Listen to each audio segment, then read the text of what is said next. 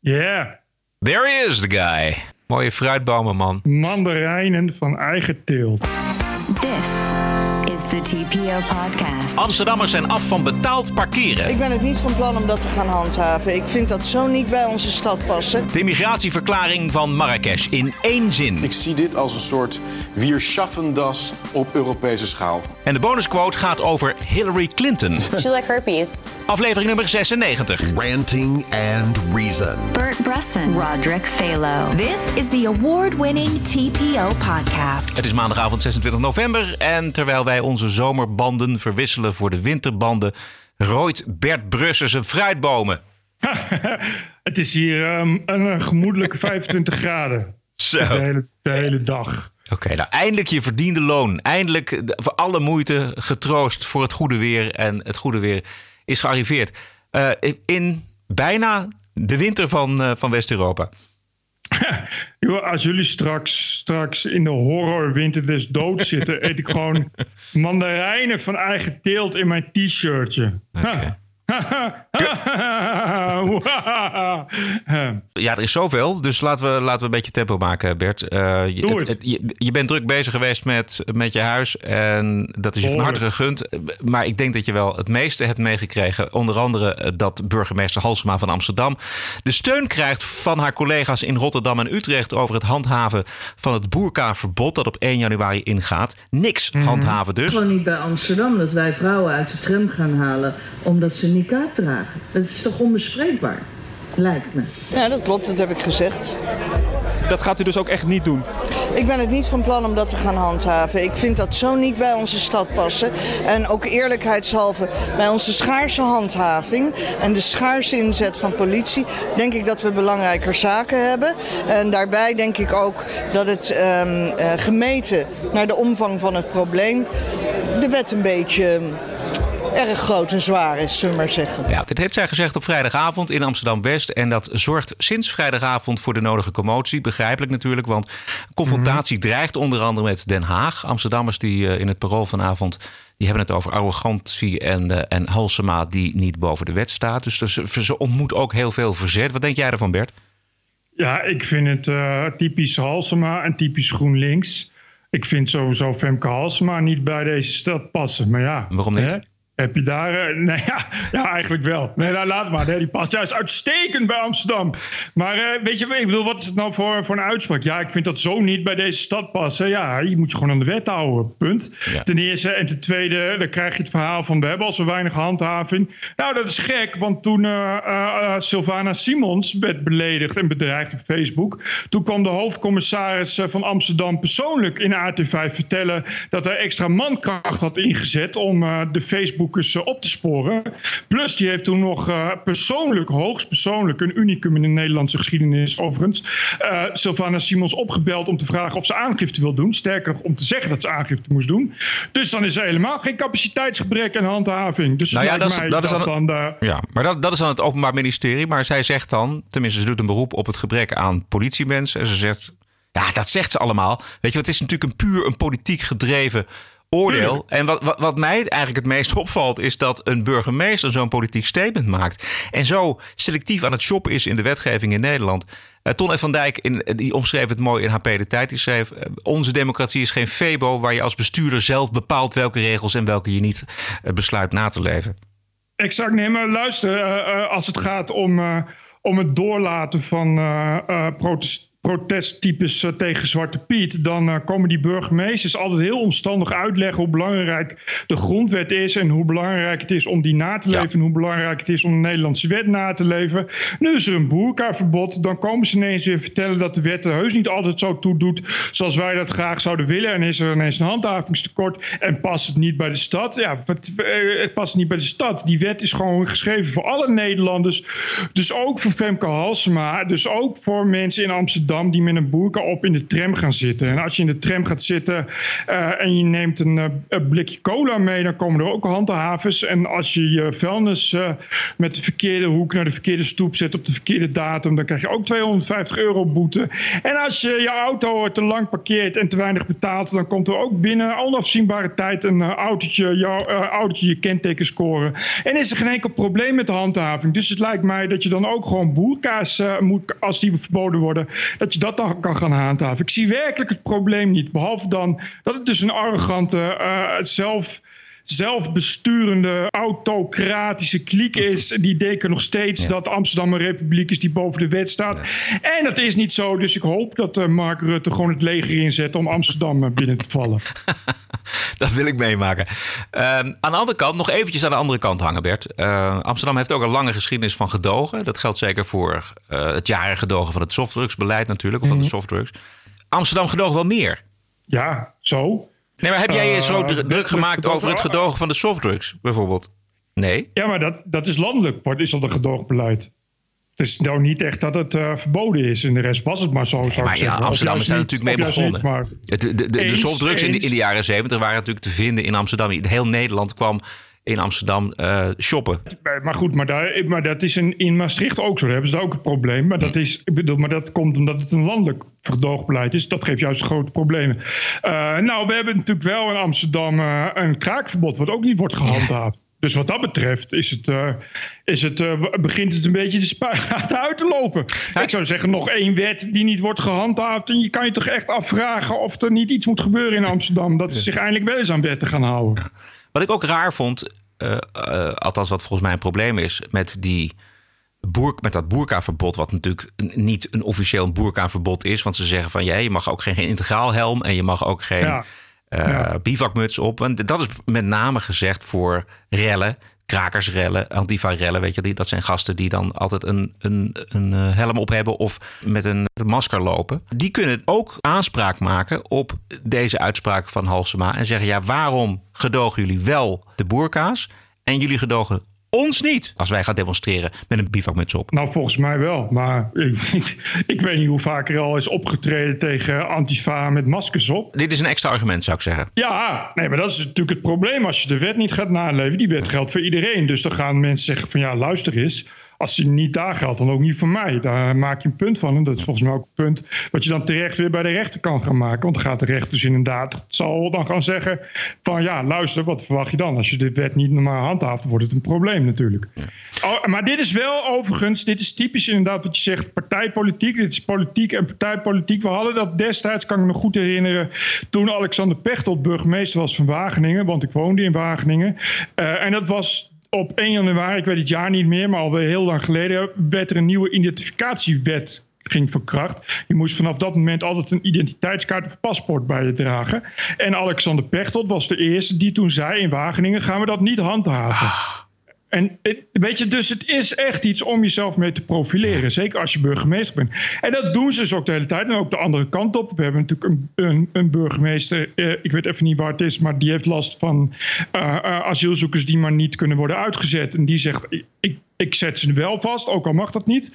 Uh, en, en, we hebben natuurlijk inderdaad, wat ik al zei, eerder al burgemeesters die wel of niet uh, protestmarsen wel of niet laten doorgaan en zich daardoor beroepen op, op de grondwet. Ja, nou ja, en nu heb je dus weer een burgemeester die inderdaad, ja, het is natuurlijk uh, uh, bij uitstek GroenLinks om dat te zeggen. Overigens vergeet ik niet dat we hier vooral een wethouder hadden in Amsterdam, een D66-wethouder, wethouder Ollongren, die nu minister is, hm. die toen ook al zei dat als daar in Amsterdam de PVV te, te, te veel aan de macht komt, maken van Amsterdam een vrijheidsstaat of ja. een republiek. Dus ja, het is nou niet iets wat heel vreemd is in Nederland.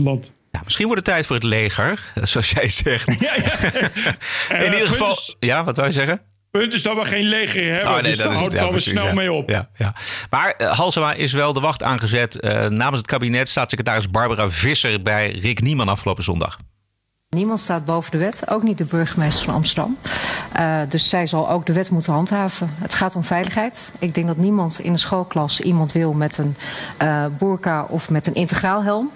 Uh, want daar gaat het eigenlijk mm -hmm. om. Ook bij de gemeente zelf. Als je komt voor je paspoort wil je gewoon zien wie staat er voor me. Snap ik, maar en daar zegt... is het voor ingevoerd. En dat geldt dus ook voor Amsterdam. Maar ze zegt ik ga het gewoon niet doen. Gaat zij... de Rijksoverheid dat dan afdwingen op de een of andere manier? Zij zal het ook gewoon moeten doen. Ik denk dat ook heel veel mensen die in Amsterdam komen ook denken van nou die parkeertarief wil ik hier ook niet betalen.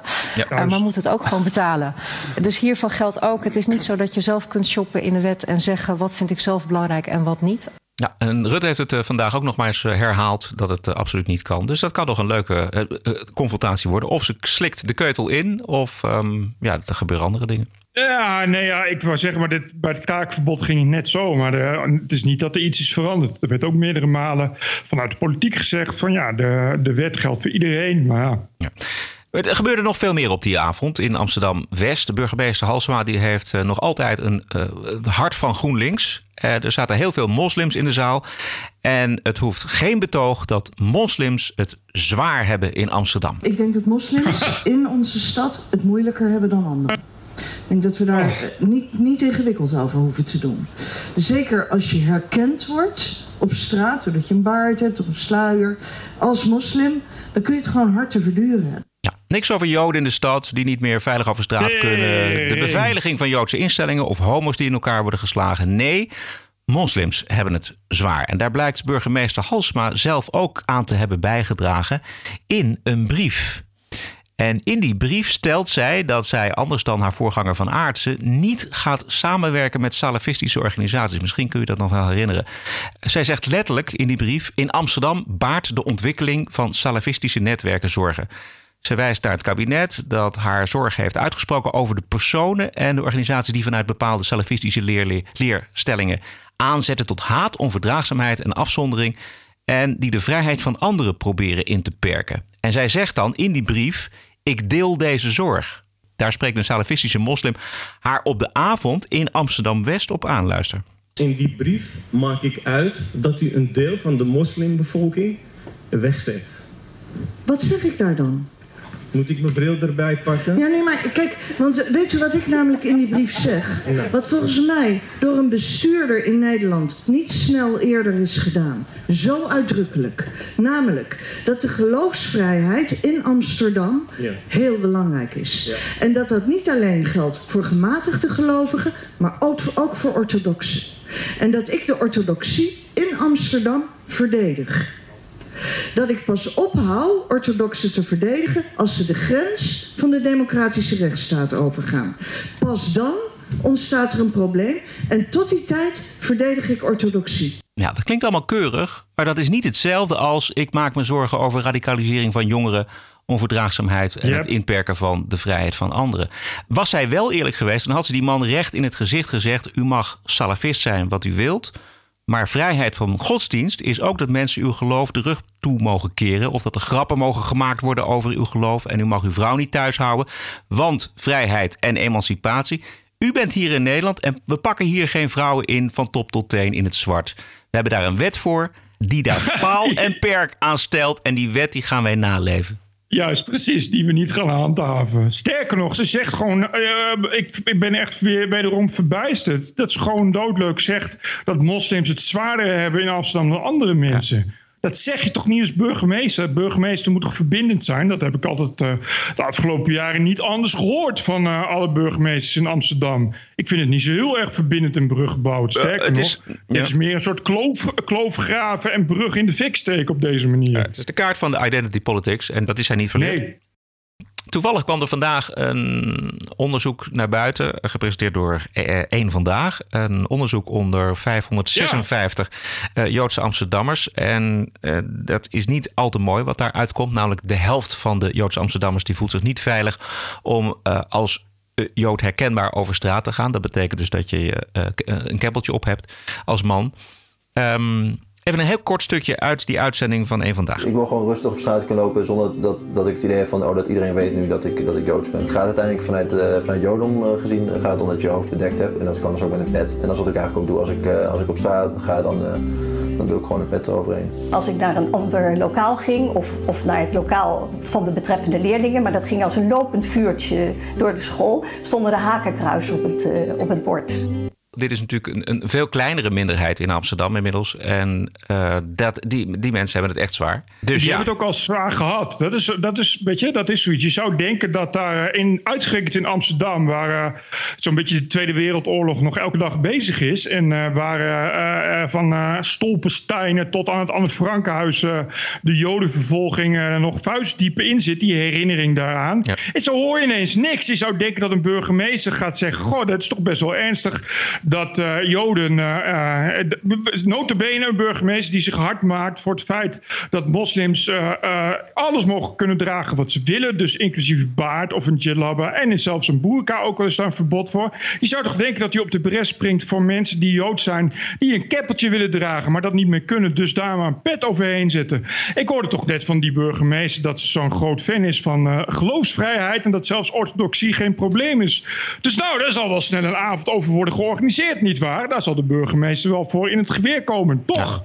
Toch, ja. toch nou ja, mensen, ja, toch? Ja, nou, er zullen zeker geen, ik weet niet zeker niet of, maar er zullen weinig Joodse mensen aanwezig zijn geweest op die avond in Amsterdam West. En ook onder andere omdat veel Joodse mensen niet eens meer over straat kunnen in, in Amsterdam West. Daar had Halsema de moslimgemeenschap op kunnen aanspreken. Nee, ja, dat kan dus niet. Want we hebben net, net zwart op wit van Halsema gekregen...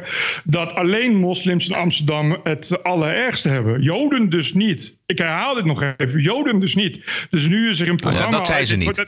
Dat, nou ja, nee, ja, ze zei dat, dat van alle groepen de moslims het allerergste hebben. Joden hebben het ook zwaar, maar niet zo zwaar als moslims. Dan weet je dat nu dus als Jood. En nu hebben we dus het programma, dit was één vandaag, hè, geloof ik, die deze reportage hebben gedaan. Nou ja, die zullen nu wel uh, racistisch zijn of populistisch, of dat zal allemaal wel niet kloppen. Nee, als moslims zijn, dan is het allemaal heel erg. Uh, weet je, ja, dit is hoe het gaat. Dit is ook al hoe het jaren gaat. En dat past inderdaad precies in het straatje van uh, GroenLinks. Ja, heb ik jullie niet gewaarschuwd? Mooi. En als je Handelsblad, die heeft een ombudsman en die vecht de vloer aan met delen van de krant. TPO Podcast.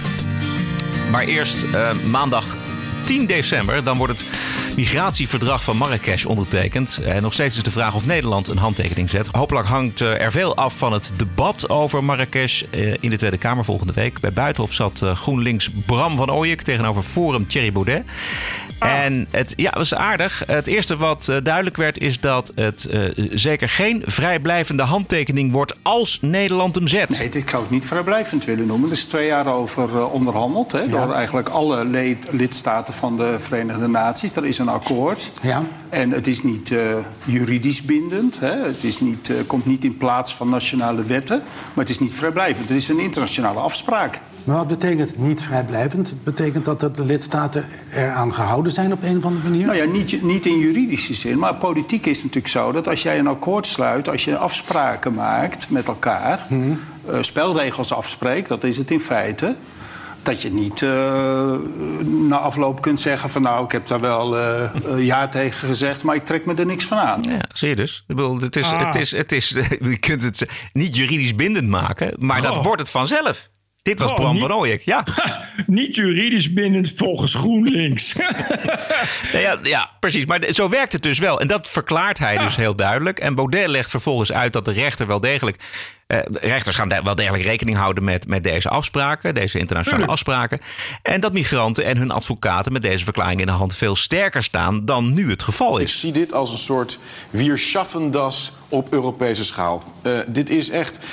Dit is een rij met rechten die immigranten hebben, of ze nou illegaal zijn of legaal, waarmee wij aan handen en voeten gebonden zijn. Niet alleen om het huidige immigratieprobleem aan te pakken, maar je moet ook naar de toekomst kijken. De bevolkingsgroei in Afrika zal heel groot zijn de komende jaren. Die gaan misschien wel van 1 naar 4 miljard volgens demografische projecties. een heel groot deel van die mensen willen hier naartoe komen. Als wij dat pak niet als wij, tekenen. Wel degelijk. Want de bevolkingsgroei wordt niet anders als wij dit pak niet tekenen. Maar de, nee, maar daar gaat het over. Nee, het gaat om de migratiestromen.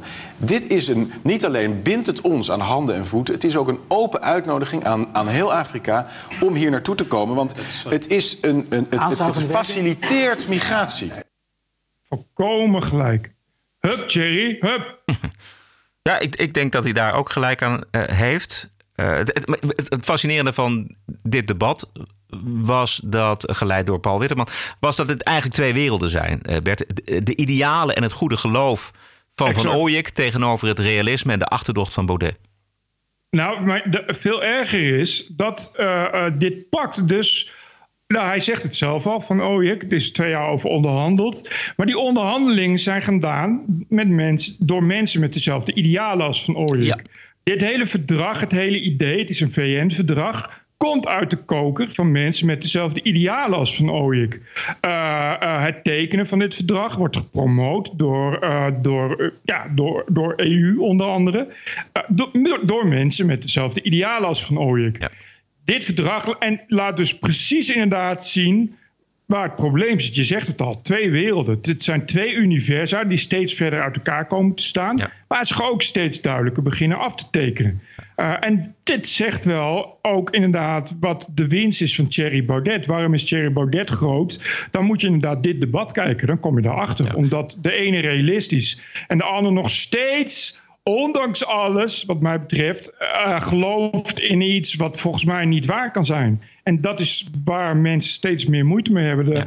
Dat het universum van hun wordt steeds kleiner. Ja. En soms is het niet eens geloven, Bert. Want uh, de, het Nederlands kabinet had, wist eigenlijk helemaal niet wat erin stond. Blijkt nu. Want ze, waren, ze, ze zeiden van, nou ja, oké, okay, wij gaan het gewoon tekenen. Ja. Dat, dat hebben we volgens mij vorige week nog laten horen. Rutte die zegt, we tekenen gewoon. Vervolgens uh, ontdekken ze nu dat er heel veel haken en ogen aan zitten. Ook het kabinet laat juristen er naar kijken. Om nog eens te kijken, ja, wat staat er nou eigenlijk? En we hebben het aan Thierry Baudet danken dat er überhaupt een debat over wordt gevoerd uh, volgende week. Sterker nog, sterker nog, we hebben aan Thierry Baudet te danken, aan geloof Gerry van der List of, of iemand van Elsevier, uh, en iemand bij TPO, zeg maar. En, en Thierry en, en Geert Wilders die daarover twitteren. Ja. Dat, weet je, de, want mainstream media heeft ook gewoon de mond erover gehouden. Geen Stijl heeft er ook over geschreven, uiteraard. Dus het is ook nog iets wat, wat, wat ook wederom door de mensen met dezelfde idealen zeg maar een beetje wordt, zo wordt doorgevoerd. En dat is zoals het altijd ging. Ja, nu zijn er mensen als Baudet, nu is er, uh, is er uh, online journalistiek, dus nu gaat het anders. En dat valt die mensen niet zo. Ja, maar ja, het is wel, het is, je, je hebt helemaal gelijk. Weet je, het is, we hebben het inderdaad aan een klein, klein groepje mensen te, te danken dat er überhaupt uh, debat over is. En dat is best wel ernstig. Ja. Want in Nederland, in Nederland is het altijd zo gegaan. Het is nooit een debat, het is altijd we gaan het gewoon tekenen. Het was zo, dat was al zo onder Balkenende met het tekenen van een uh, grondwet, een Europese grondwet. En toen bleek er ineens dat er een, een referendum uh, mogelijk was. Toen kwam er een referendum, toen zeiden mensen in meerderheid, we gaan het niet doen. Toen zei Balken, oké, okay, we gaan het alsnog tekenen. Uh, nu was er een, een, een associatieverdrag met Oekraïne. Toen bleek ineens dat er een referendum mogelijk was. Mede dankzij geen stijl. Toen zei de meerderheid, we gaan het niet doen.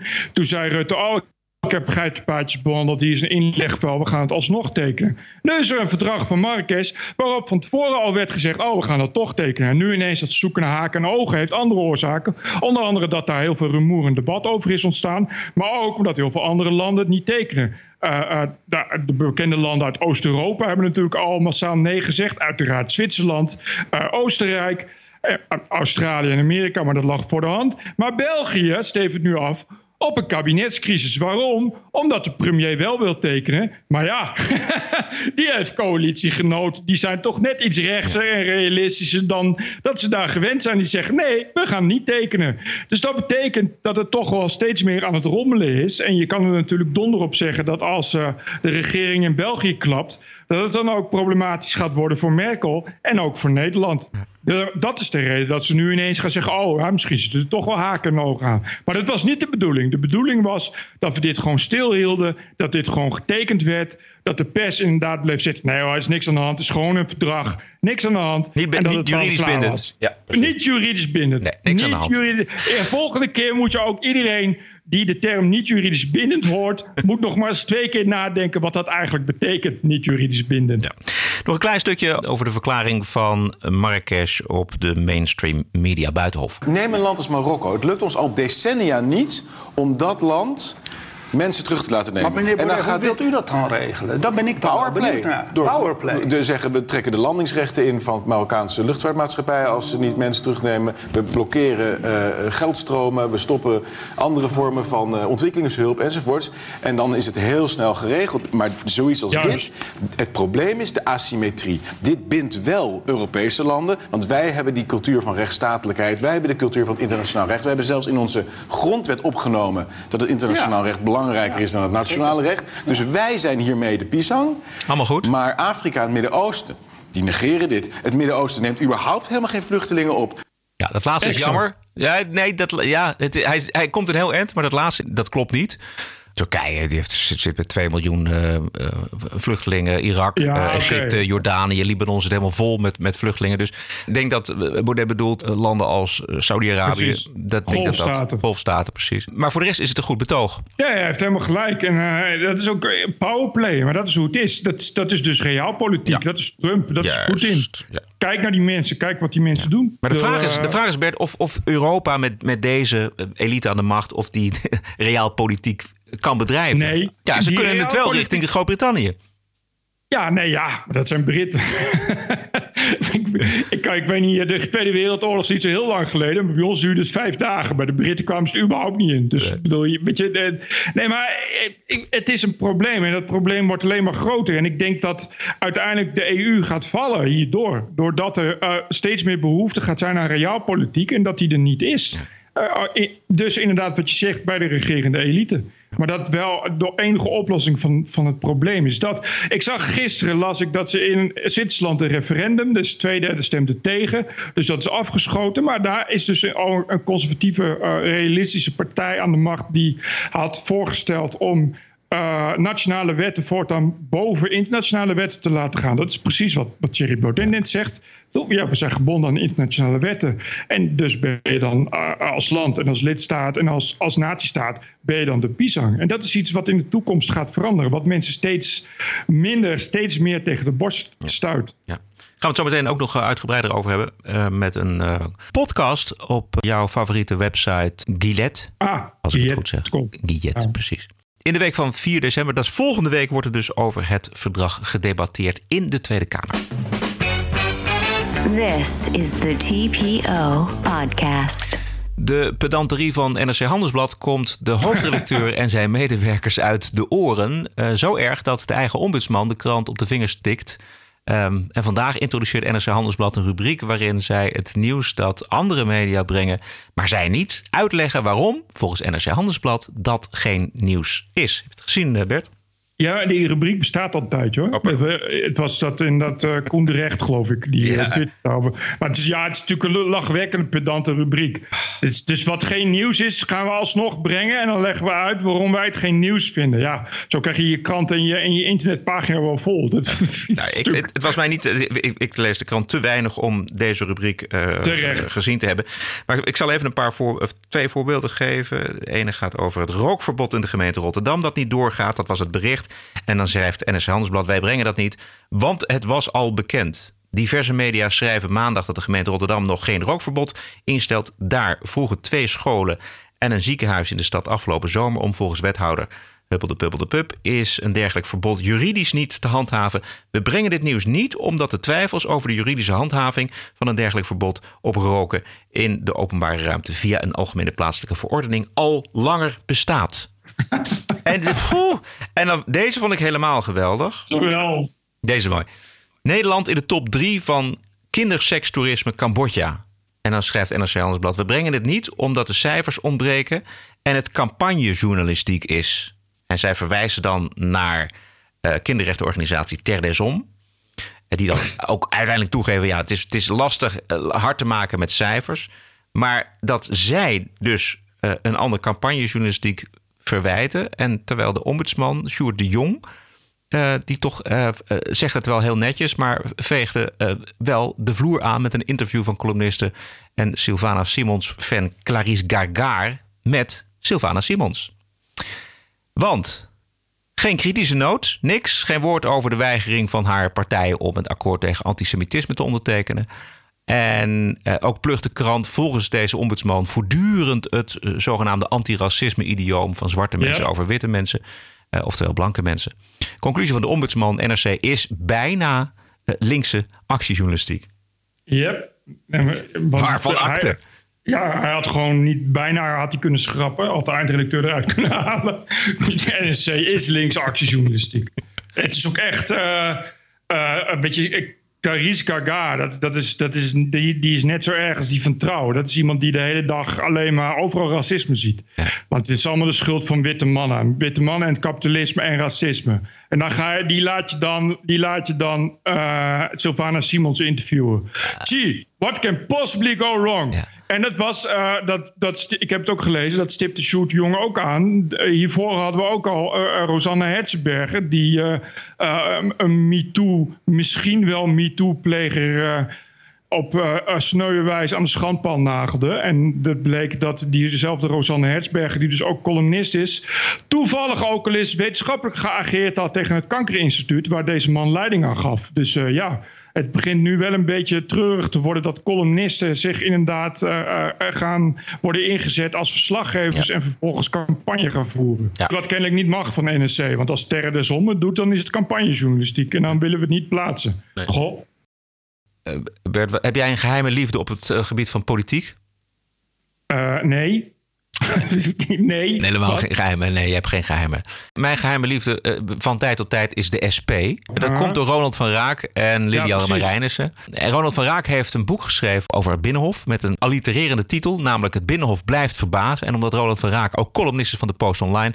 eh, krijgt hij iets meer dan een minuut de tijd om zijn boekje te pluggen.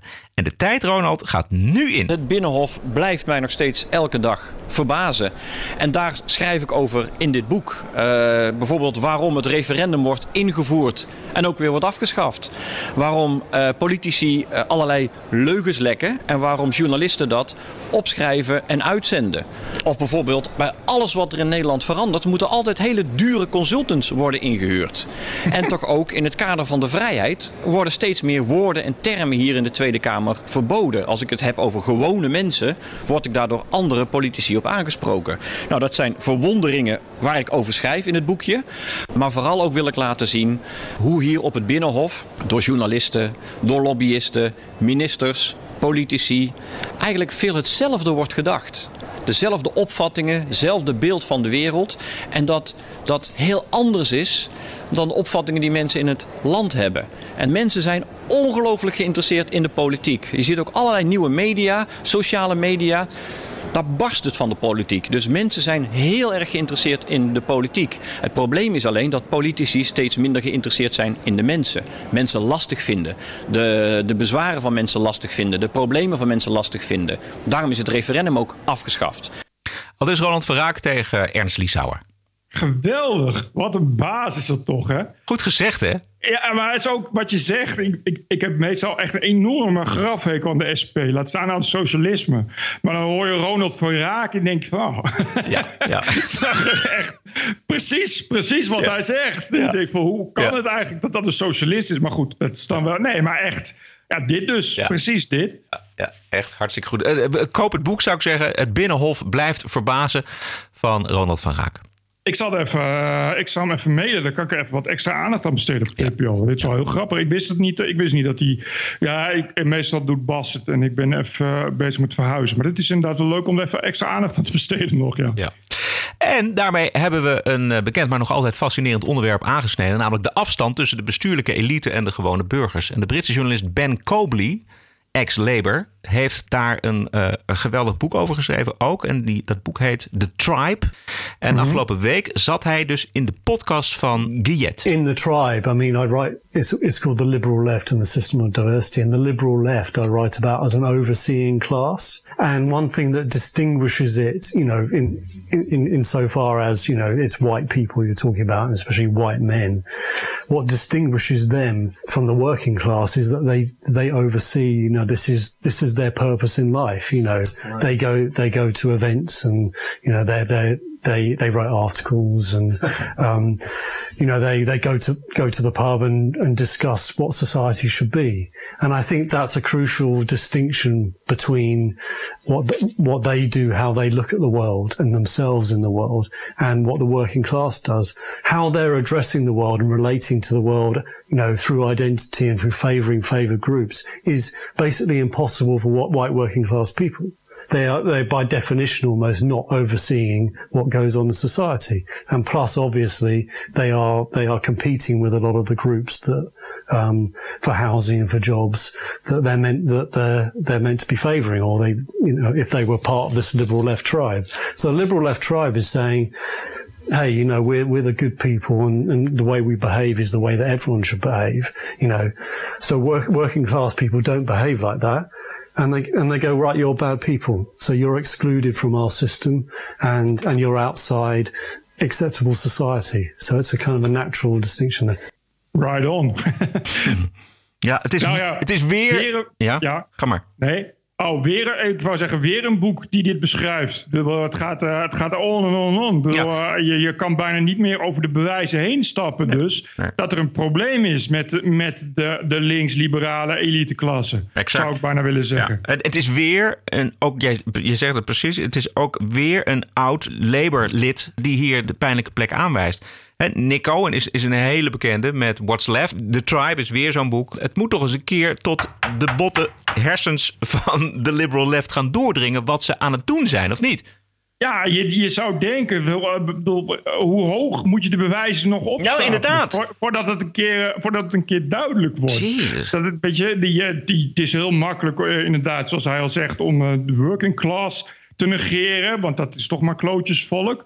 Maar ja, het begint nu toch wel echt heel duidelijk door te sijpelen. Dit zijn allemaal mensen die, die, die ertoe doen. Die tot dezelfde klasse en kasten behoren. Die tot dezelfde, eh, dezelfde dingen doen. Die uit dezelfde scene komen. Ja, we hebben dat in Duitsland natuurlijk ook gezien. Weet je, Tilo Sarrazin. Eh, Duitsland schaft zich af en heeft nu een anti-islam boek geschreven. Dat is een keurige eh, links, link, best, link, best wel linkse meneer. Dat is gewoon een SPD'er die, die dit soort dingen opschrijft. Weet je? je gaat dan toch denken, hoeveel moeten het er zijn die, die, die het je komen vertellen? Het lijkt er wel op alsof de mensen die dat, die waarschuwingen negeren, of die aan de macht blijven. Ja, dat, dat is ook wat ze willen. Ja, dat is wat ze willen. Maar, maar het is zo raar dat de ex-socialisten die hier nu mee aankomen, dat die, die kunnen een boek schrijven en die kunnen nog een boek schrijven en ze kunnen wat eh, artikelen publiceren. Maar ze komen niet aan de macht. Nee, dat is, eh, dat, is, dat, is wel, dat is wel raar. Het probleem is inderdaad een beetje dat dat wordt overgelaten aan, aan iets wat nog, nog makkelijk wordt, is weg te zetten. Als populisme en, en racisme en dat soort dingen. Terwijl je inderdaad zou denken, juist dit soort mensen zouden, eh, ja, die zouden een goede nieuwe middenpartij kunnen oprichten. Maar ja, het is misschien ook wel, ook wel weer de vraag. Het zijn natuurlijk ook wel mensen die, die de politiek zat zijn. maar ja, Ja. Then again, weet je, eh Ronald Verraak zit ook bij de SP. Ik denk ook wel eens, waarom zit hij bij de SP? Weet je, maar ja, waar moet hij dan heen? Ja. The FM Talk Station. The Rush 24-7 Podcast. Los Angeles. And now, America's most exciting radio talk show, The Savage Nation. And we're here. How the hell did we get here? TPO Podcast. News Talk Radio 77. WABC. New York City. Ja, volgens Rob Jetten van D66, min 10 zetels, moet Nederland de verklaringen van Marrakesh ondertekenen, omdat we anders toegeven aan het populisme. En wat Rob Jetten nog lang niet begrijpt, begrijpt Hillary Clinton inmiddels wel. Haar boodschap. Hillary Clinton urging European leaders to curb immigration to halt the rise of right wing populists. In an interview with The Guardian newspaper, Clinton commended European leaders like German Chancellor Angela Merkel for kindness toward migrants, but she said they need to send out a stronger message that they won't always be able to provide refuge. Referring to the rise of the populist movements worldwide, Clinton said, I think Europe needs to get a handle on migration because that is what lit the flame.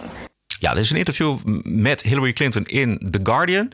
En daar stond opeens eh, heel Amerika en Europa voor een gedeelte eh, met de oren te klapperen. Want wat zegt Clinton hier? Eh, Europa moet op zijn grenzen letten. En Europa moet eh, uitkijken dat ze niet te veel immigranten toelaten, want dat zorgt alleen maar juist voor voeding voor populisme. Nou ja, Goh. ja, wij zien dat al 100 kilometer aankomen en al jaren. Maar eh, mensen als Rob Jetten van D66 en heel veel andere mensen van de club waar we het net over hadden, eh, namelijk de Liberal Left, eh, die, blij, die, die zien dat maar niet en die willen daar maar niet aan en die begrijpen dat maar niet. Dus ik vond het eigenlijk wel opvallend dat ze dit te horen kregen van Hillary Clinton, die toch ook Ja. tot de Liberal Left kan worden gerekend. Ja, die, die, die, maar dat is dus, hier zie je nou een groot verschil tussen Amerika en Europa. Weet je, iemand als Clinton wordt natuurlijk inderdaad hier op handen gedragen. En dat doen ze ook altijd, weet je, net, als Obama, alsof eh, ja, al, al die liberals in de VS, alsof dat echt knetterlinkse jongens en meisjes zijn. Wat helemaal niet waar is. Weet je, de Amerikanen hebben een hele andere mindset. Dus ook Clinton is iemand die, die nooit zou doen wat Merkel heeft gedaan. Namelijk in één keer een kraan openzetten en meer dan een miljoen mensen binnenlaten. Dat, dat doen Amerikanen gewoon niet. waarom niet? En, ja, om, omdat ze weten dus dat dat problematisch is. Dat je, ah, ah, dat je, dat je eh, wel... Je kan wel mensen toelaten, maar je moet ze wel laten in- integreren. Je moet ze wel laten assimileren. Dat heeft Amerika natuurlijk altijd prima gedaan.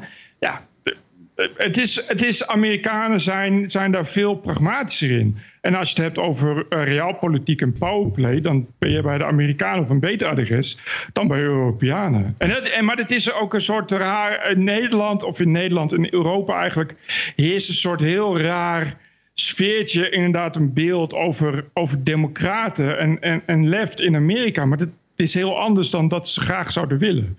Weet je, iemand als Obama heeft ook keiharde dingen gedaan. Die, waarvan we, en dat willen we niet weten, dus komt het niet in de mainstream media. Maar ja, het, het is niet, je kan niet één op één doorzetten. Het is niet dat je eh, met, met democraten in Amerika, eh, dat, je dan, dat je dan aan het schaken bent met super D66's of zo. Nee, wat Met GroenLinks, dat nee, is precies. gewoon niet zo. Nee, dat is niet zo. Eh, we hebben Obama, maar we hebben ook heel veel andere democratische politici harde woorden ho- horen zeggen over de immigratie in Amerika. Ook de illegale immigratie met name Juist. natuurlijk. Het is opvallend dat Clinton dit zegt over Europa. Dat zegt dus ook iets over dat zij zich zorgen maakte over eh, de liberal left hier in Europa omgaat met het, met het probleem van migratie. Ja, maar je ziet hoe. hoe eh, ik ik eh, was nu bij het ITVA een documentaire over Steve Bannon. Eh, en daar had voor ons, voor TPO, eh Esther van Venema had daar exclusief een stuk over geschreven. Dus ik weet nu, dankzij haar, waar die documentaire over gaat. Ja, Steve Bannon is dus iemand die dat volkomen begrijpt. Die inderdaad gewoon letterlijk zegt: Ja, nu is de tijd rijp en ik ga toch wel winnen. En dat zien ze natuurlijk in Amerika ook.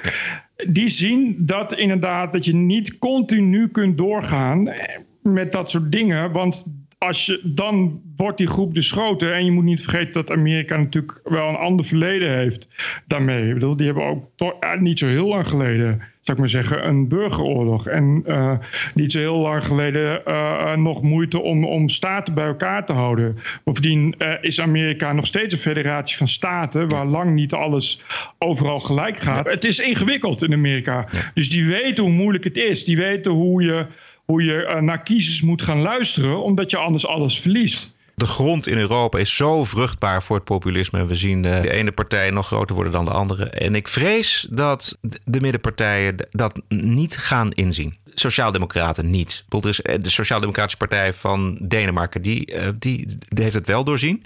Want die eh, slaat nu een hele andere toon aan. Lodewijk Ja. Asscher van de Partij van de Arbeid is daar speciaal op bezoek geweest. Je zou zeggen, nou, dan heeft hij het licht gezien. Nee. Nee hoor, toen kwam hij terug en toen vertelde hij in Nieuwsuur wat er ging veranderen. En toen dacht je, oh laat me, Ja, laat maar zitten. Oh, Ja. laat maar, je verwacht het niet. Dus, dus mijn, mijn hoop eigenlijk dat het midden bijtrekt, zie ik niet gebeuren eigenlijk. Nee, en dan krijg je dus iets veel ergers. Dan krijg je dus eh, wa- wat Steve Bannon voorspelt, een revolutie. En die zegt dus gewoon letterlijk doodleuk van ja, je hebt moordenaars nodig voor een goede revolutie. Dat is een letterlijke zin uit, de, uit die documentaire. Ik heb, het, ik, ik, ik heb gehoord dat hij dat gezegd heeft. Ja, dat klinkt niet fris. Maar we zien in Parijs zien we nu de gele hesjes eh, dingen zeggen. Ik zag een jongen vandaag op televisie die gewoon zegt van ja, het is tijd voor burgeroorlog. Ja, eh, we hebben in, eh, in eh, Charleroi, wat, wat, wat in Nederland heel bekend is, omdat daar alle goedkope Ryanair-vluchten vandaan gaan. Charleroi is een hele gore, criminele, viezige industriestad met als enig doel een vliegveld goedkoop te bouwen buiten Brussel. Maar dat is dus inderdaad even buiten Brussel. Daar is al drie of vier nachten worden ze geterroriseerd door... eh, tussen aanhalingstekens jongeren, tussen aanhalingstekens vandalen. Eh, de politie zegt daar gewoon van ja, we hebben gewoon te maken met stadsguerrilla's. Het zijn gewoon, het zijn gewoon oorlogsscènes. Eh, en we hebben dus, dus inderdaad die gele hesjes. En daar wordt het lastig, want het is moeilijk voor iedereen om het te duiden. We dachten eerst allemaal dat het extreem links was, maar dat is niet zo. Het is, in Het is, het is extreem rechts, Bert. Ja, ik, weet niet, ik weet niet of jij de NOS hebt gehoord toevallig. Nee, precies. En nu hebben de Franse politiek, hebben een paar, eh, een paar linksen hebben, hebben, hebben dat goed begrepen. Dus die hebben gezegd, oh, dit is allemaal de schuld van, eh, van Marine Le Pen. Want die heeft de mensen opgeroepen om te gaan demonstreren Nou, tegen luister- olie. Dus luister maar. Het protest heeft vandaag een echt keerpunt bereikt. Omdat het geweld ongekende vorm heeft aangenomen op de Champs-Élysées. Maar ook omdat de regering zegt dat het het werk is van extreem rechtse relschoppers. En Marine Le Pen, de rechtspopulistische politica, krijgt het verwijt dat zij heeft opgeroepen om hier te gaan demonstreren. Terwijl het verboden was. Ja, zo mooi dat dat hier ook de reportage eindigt. dit is dus eh, de oprijzing eh, waar, waar Steve Bannon het over heeft. Dit is gewoon boos volk.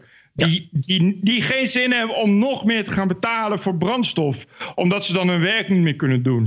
Eh, en we hebben echt in Frankrijk, pak een beetje, de afgelopen 300, 300 jaar. toch echt niets anders ge- gekend dan, dan demonstrerende en stakende boze Franse werknemers. En dan hebben we nog nooit gehoord dat het extreem rechts was. Maar nu ineens hebben we een zondebok gevonden en die heet extreem rechts. Oh, dan is het extreem rechts. Dat begrijp je natuurlijk. Dat helpt bij het, bij het hoofd in, in, in het zand steken. Juist, ja, precies. TPO Podcast. gebeurde nog wat anders met eh, Hillary Clinton. Fox News die had in een uitzending een vrouwelijke commentator die Hillary vergeleek met. eh, nou, luister zelf maar.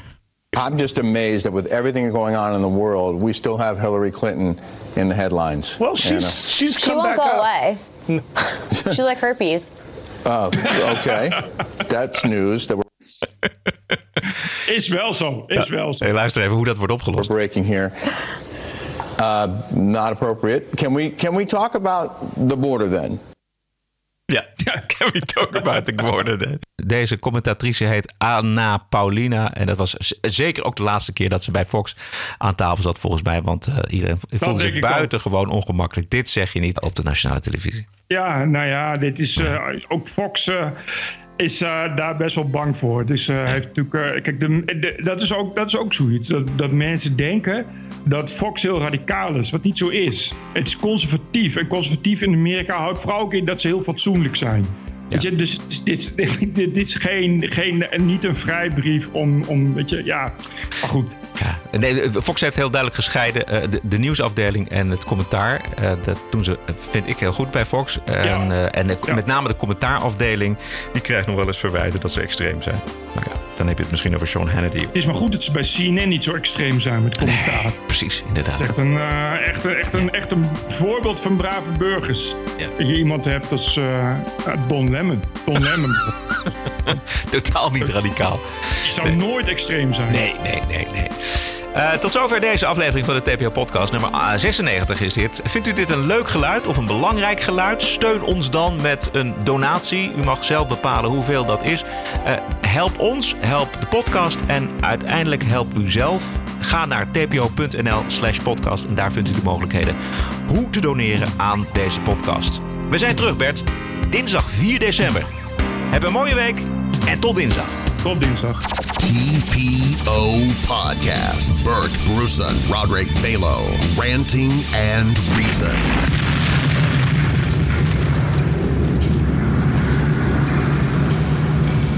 The award winning TPO podcast can be heard on the No Agenda stream at noagendastream.com.